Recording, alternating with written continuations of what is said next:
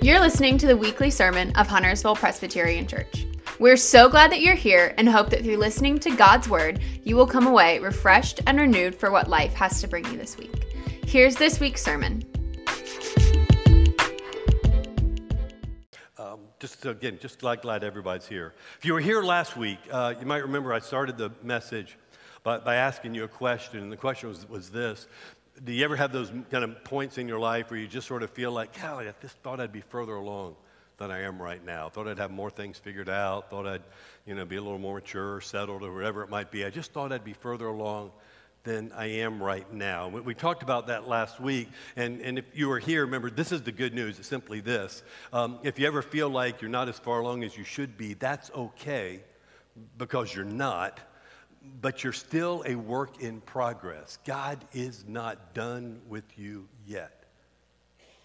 And, and, God has promised that, that He is going to finish the work that He has begun in you and work in me, but we are still works in process. And it's possible for God to continue that work because the power of sin and the power of death and the power of an enemy, and there is this enemy, and the, the accuser, that's the, the Hebrew word for accuser is the Satan. There is this enemy who just wants to kill and destroy and steal all the joy and life from us. The, the power of sin, the power of death, the power of that enemy, it's all been finished on the cross. That's what Jesus did on the cross. And the enemy has been disarmed, and sin is finished, and death is finished. It's all finished on the cross. The one thing that isn't finished is you and me. We're, we're not finished. We are still works in progress. And God is still in the process of changing us from, from who we were and, and making us new in Him. And, and in a way, uh, that's what we're going to focus on today. So, so when you think about being made new, being made new, let me ask you another question, kind of similar to the one I asked last week. If there was one thing about yourself that you could change, what would you change? Not one thing about the person sitting next to you that you would change. Um, that one's easy. Uh, but if there, you know, if there was something about you that you could change, what is it that you could change? What is it about you that you would love for God to make new. Don't shout it out, please.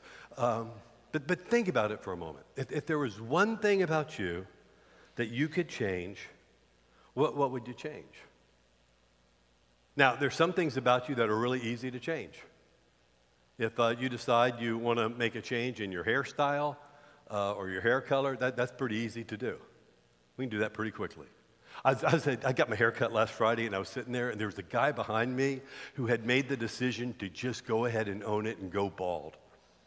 And so the uh, woman was cutting my hair, and I'm just watching in the mirror the whole time as a woman, as I'm watching the chair behind me, and they're just going, boom, I mean, just that's a bold move. Um, but he made it. So you, you want to change your hairstyle? I mean, we can do that. We can make that change. You want to change your hair color? I mean, you know, I, I got kids. I have no idea what their hair color is today.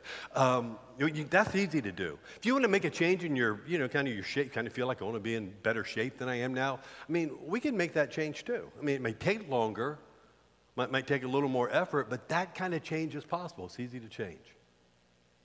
And then there are things about you that you can't change. They're impossible to, there are things that are impossible to change. Uh, just the way you were born. Uh, years ago, a friend of mine, a, a pastor friend of mine, uh, he had finished his sermon and he was talking to people after the church. And this woman comes up to him after, after church and she goes, You know, you, you have the potential to be an exceptional preacher.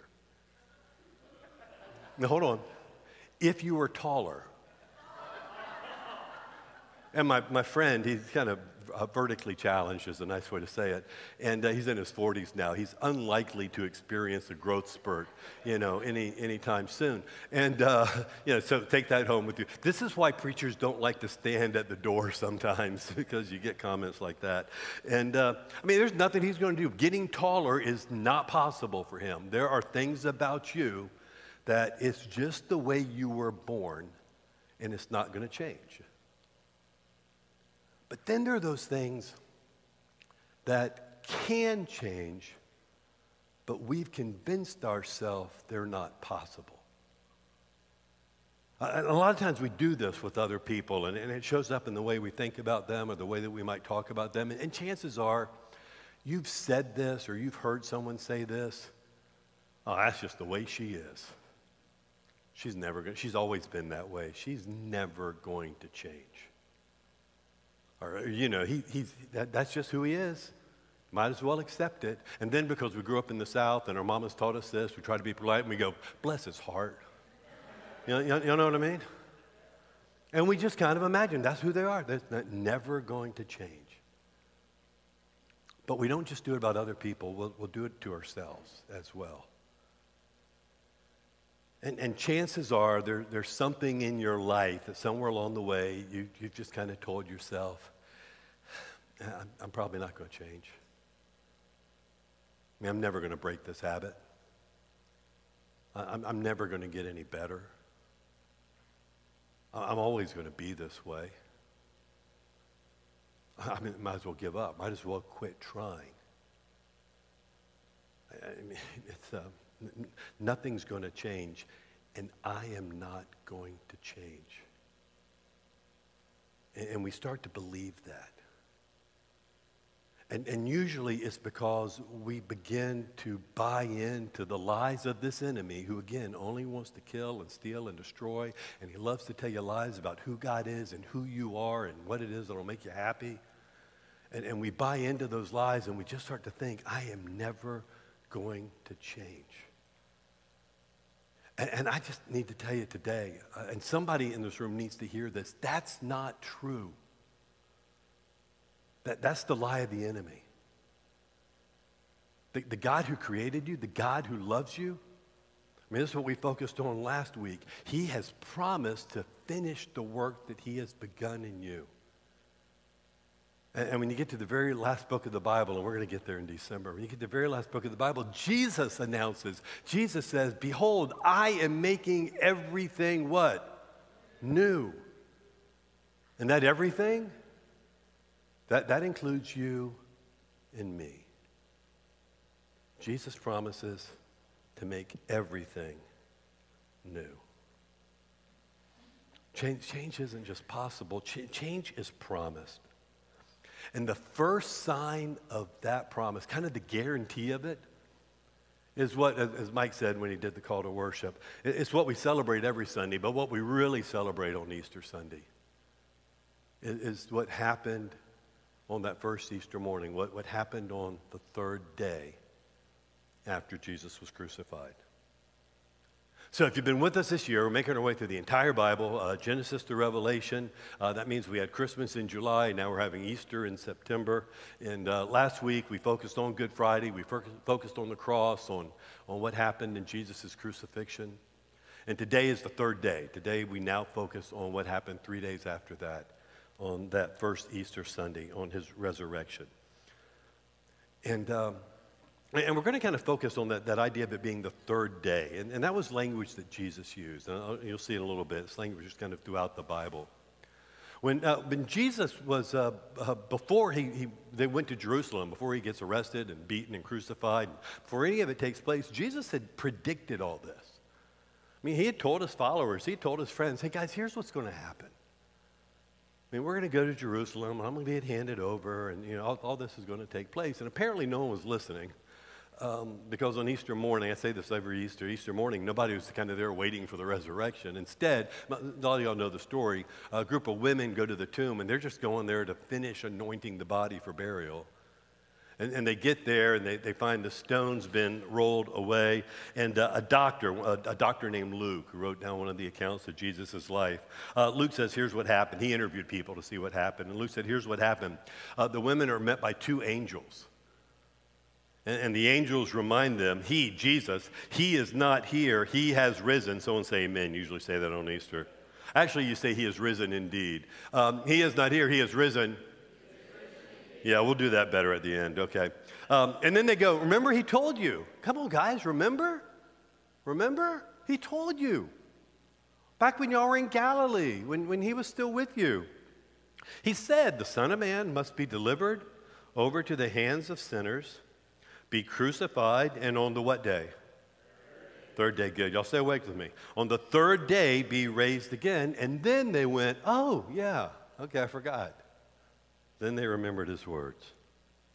Uh, here's the thought I want you to take home today. Just one thought. I want you to keep this and take home with you. On the third day, love made all things new. On the third day, love made all things new. I didn't make that into a slide, but you can say that with me.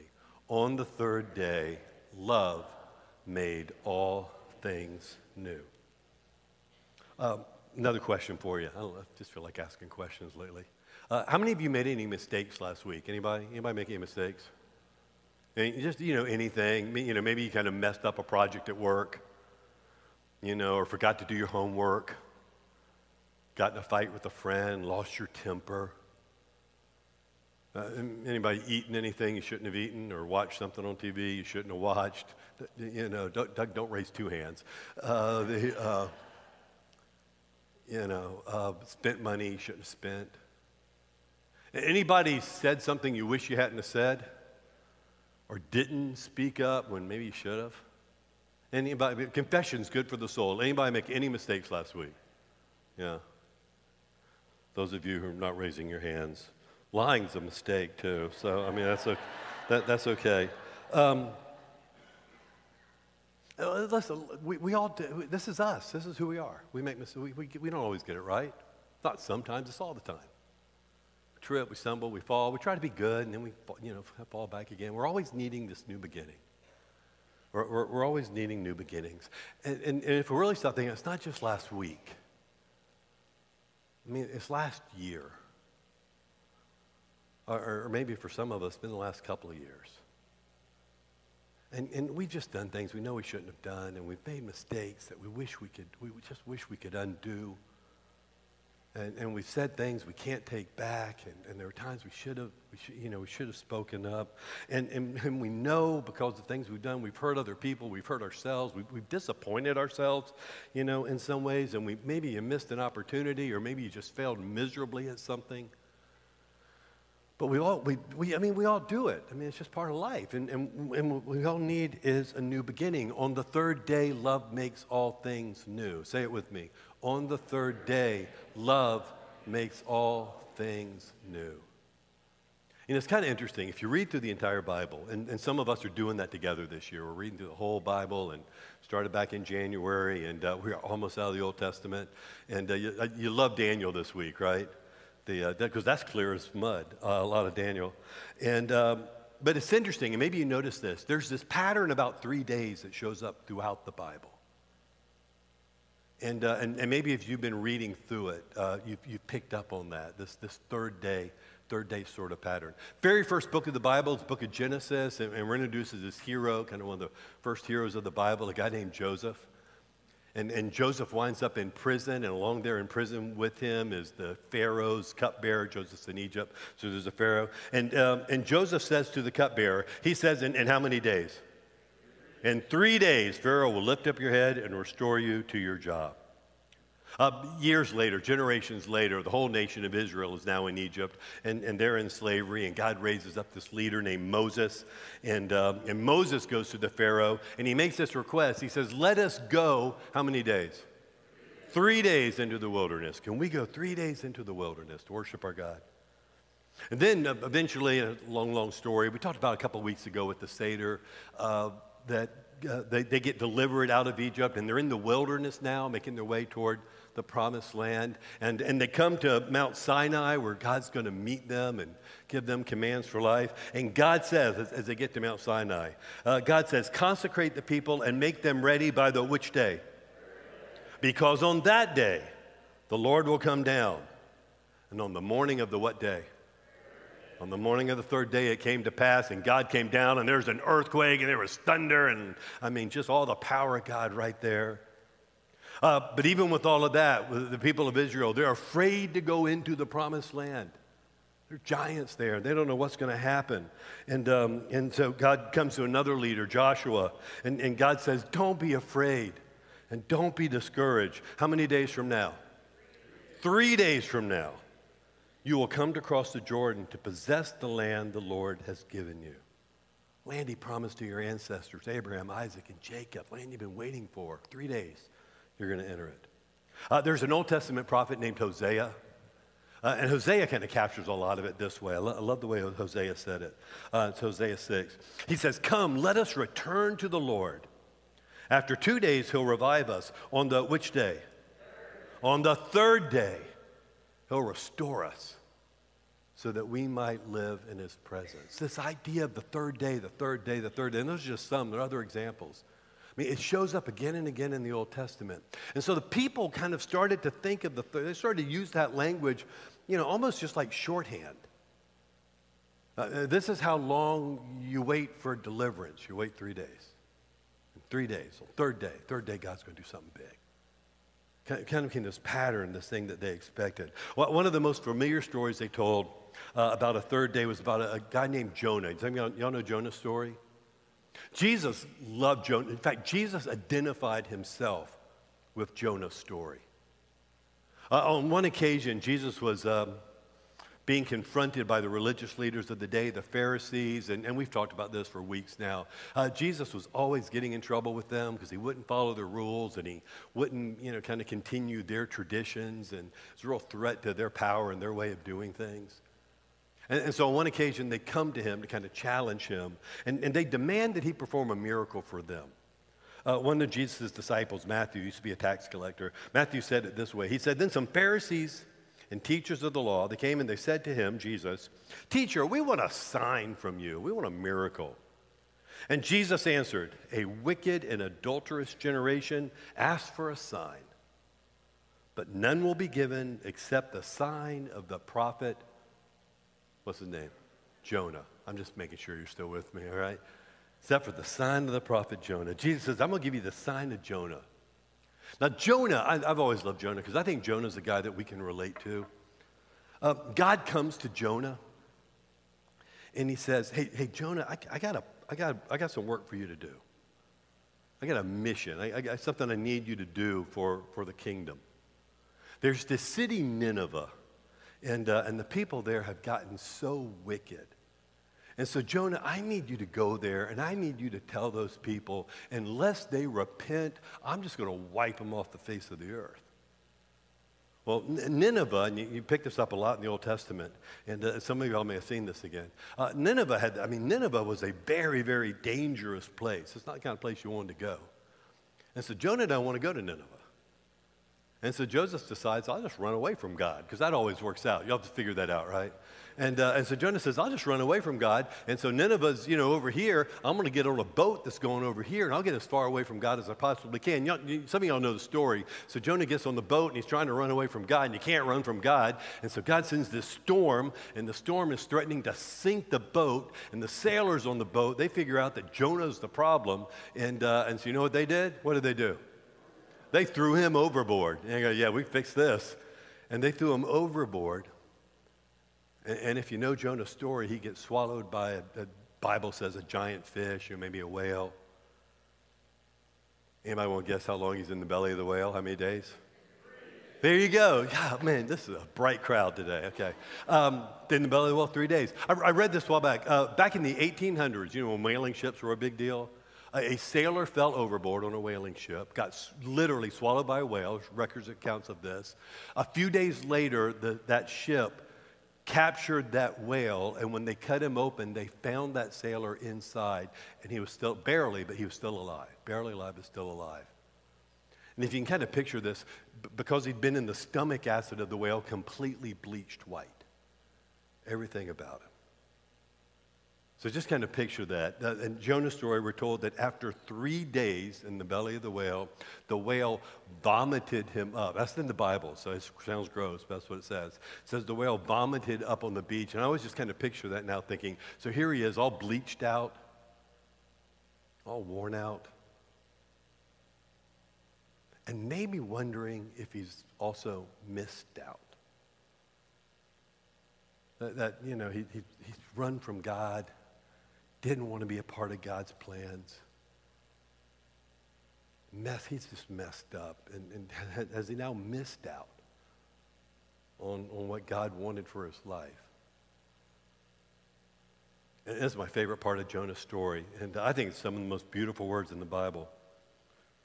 God comes to Jonah. I love the way it says it in Jonah 3. Since then the word of the Lord came to Jonah a second time.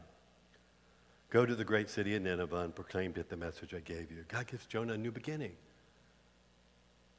It's just a, another chance. And I think we're like Jonah. I think sometimes we wonder, you know, I'm, I'm never going to break this habit. I'm never going to get any better. This wound's not going to heal. I'm never going to change. That's the lie of the enemy. God will always give you a new beginning, always give you a second chance. God loves to make things new. And, and that includes you and me. What God loves to do is to make things new. And Easter, Easter morning, was the first sign of God making all things new again. Uh, one of my favorite authors and theologian is the uh, Anglican, uh, British guy, Anglican N.T. Wright. And, uh, and, and, Wright says this about Easter. So he goes, When Jesus rose again, God's whole new creation emerged from the tomb, introducing a world filled with new potential and possibility. And don't you want to live in a world that's filled with potential and possibility? Don't you want to live in a world that's filled with, with, with opportunity to make you new again, to change that part of you that you know deep down needs to be changed? It's possible because on the third day, love made all things new. And, and that includes you and me.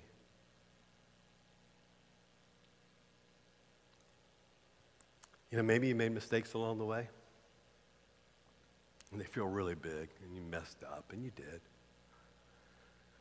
And, and maybe life's not just turning out the way that you thought it should, or the way you, the way you had it planned. And, and, and some of that might be um, due to circumstances beyond your control, something someone else did, and some might be your fault. But it's not the end of the story. Because on the third day, love made all things new. And our God is, is He's the God of the third day. You see, the third day is when the prisoners of Pharaoh get set free. And the third day is when the people come to the mountain and the mountain shakes and thunders. And the third day is the day that God's people enter into the land and, the future that He had promised for them. And the third day is the day that prophets get a second chance and, and uh, to start over again. And the third day is the day that the stone gets rolled away. And the third day is the day that a crucified carpenter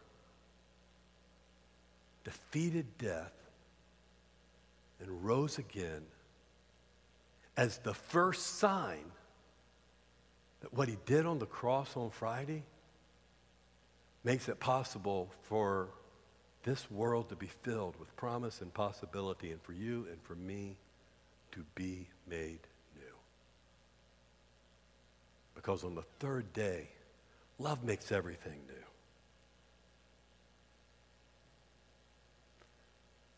He's the God of the third day, and, and He's the God who loves you more than, than you can begin to imagine. Because this lo- love's what brought him to the cross. And, and, and love is what held him there. And, and love, his love for you, it, it, it's his love for you, just the way you are right now. You don't have to get cleaned up. You don't have to get it all fixed. I mean, he loves you right now. But it's, it's his love for you that took him to the cross to, so, that, uh, so that everything else is finished. And it's his love for you that will make you new. On the third day, love makes all things new.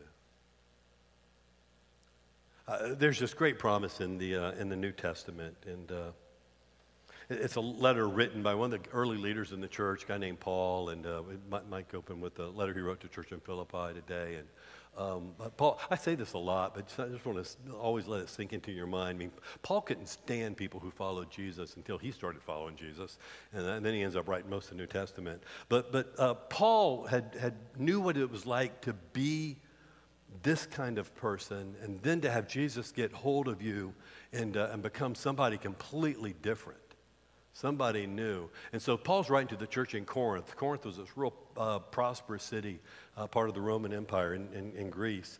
But uh, Paul writes to them and he says, Listen, if, if anyone is in Christ, the new creation has come, the old is gone, and the new is here. And Paul, and Paul's speaking firsthand experience.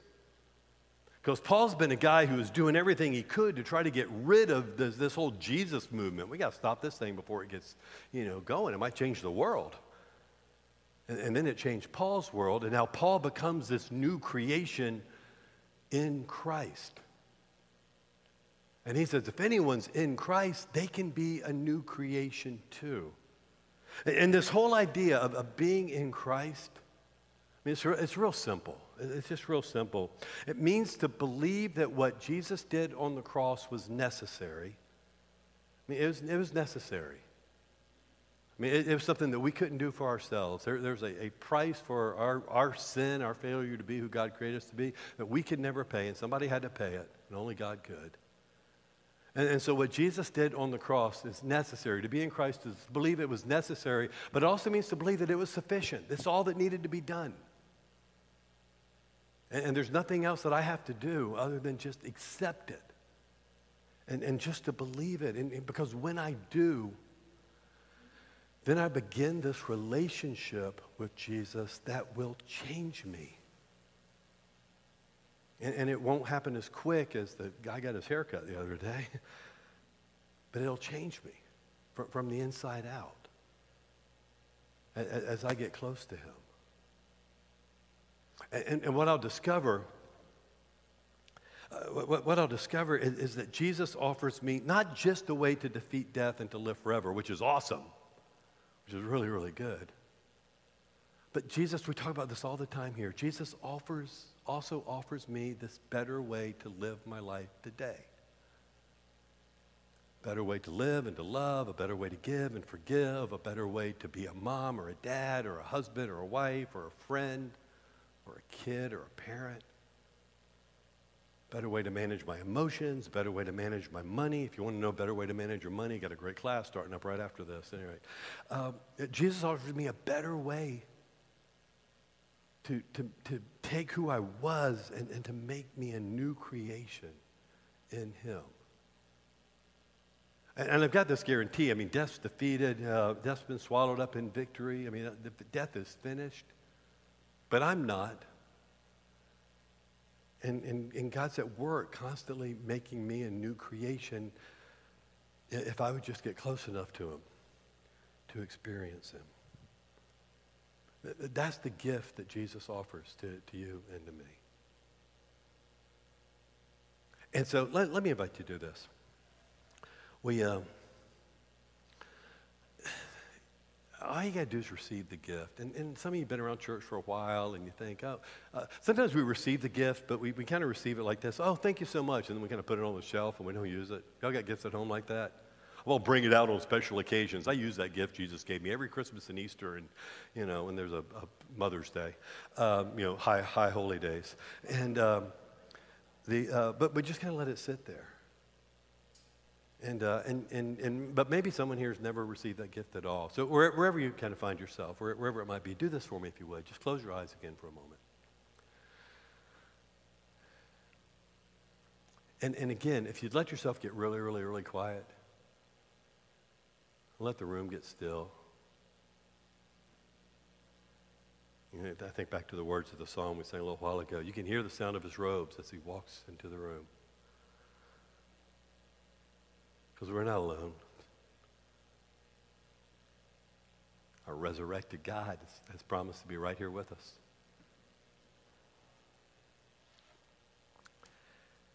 And if there's something about you that you know he needs to change, just lay that before him. And, and, and trust that not only he can, but he will.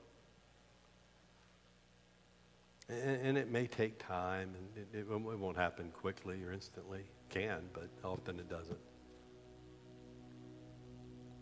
But that you can become new creations in him. Uh, maybe it's a pattern in your life, a behavior, maybe, maybe it's an area of disobedience, and you just need to let go of it. And that's possible, it can change. Uh, maybe it's an attitude of your heart, you know, an attitude towards somebody or, or something, and, uh, and, you know it, it's, it's, uh, it's not right. And, and your heart needs to change. It can, it really can.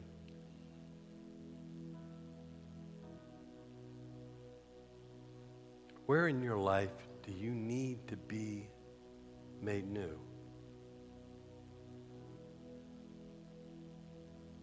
Where do you need Jesus to come in and, and with that resurrection power that's filling this world right now with potential and possibility and promise?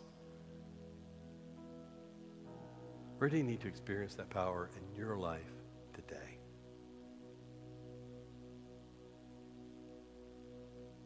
It might be with a relationship, it might be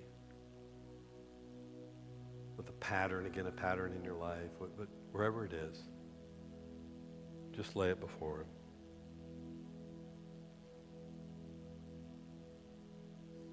Lord, you teach us that when we are in you, when we are in Christ, that we're new creations, the old is gone and new life has begun.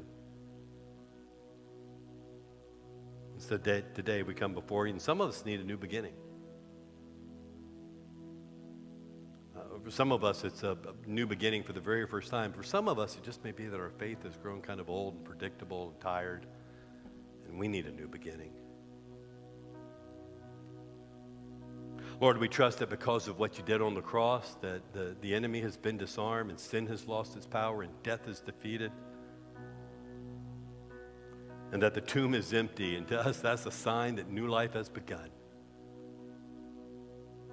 that you're in the process of recreating this sorry world into what it is right now, and uh, you're restoring it to what it was in the beginning and what you have promised it will be when you make all things new.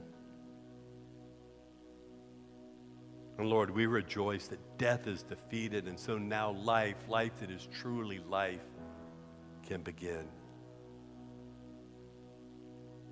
And we want to live into that life as your new creations.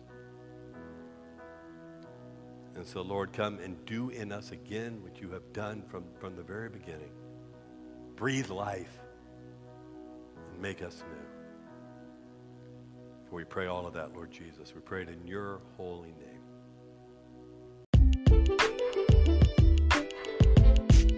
Thanks for listening to this sermon from Huntersville Presbyterian Church. Here at HPC, we believe that life is better with Jesus because Jesus makes us better at life. If you're looking for a church to call home, we would love to share his life with you. To learn more about us, or if you'd like to give online, visit huntersvillepres.org.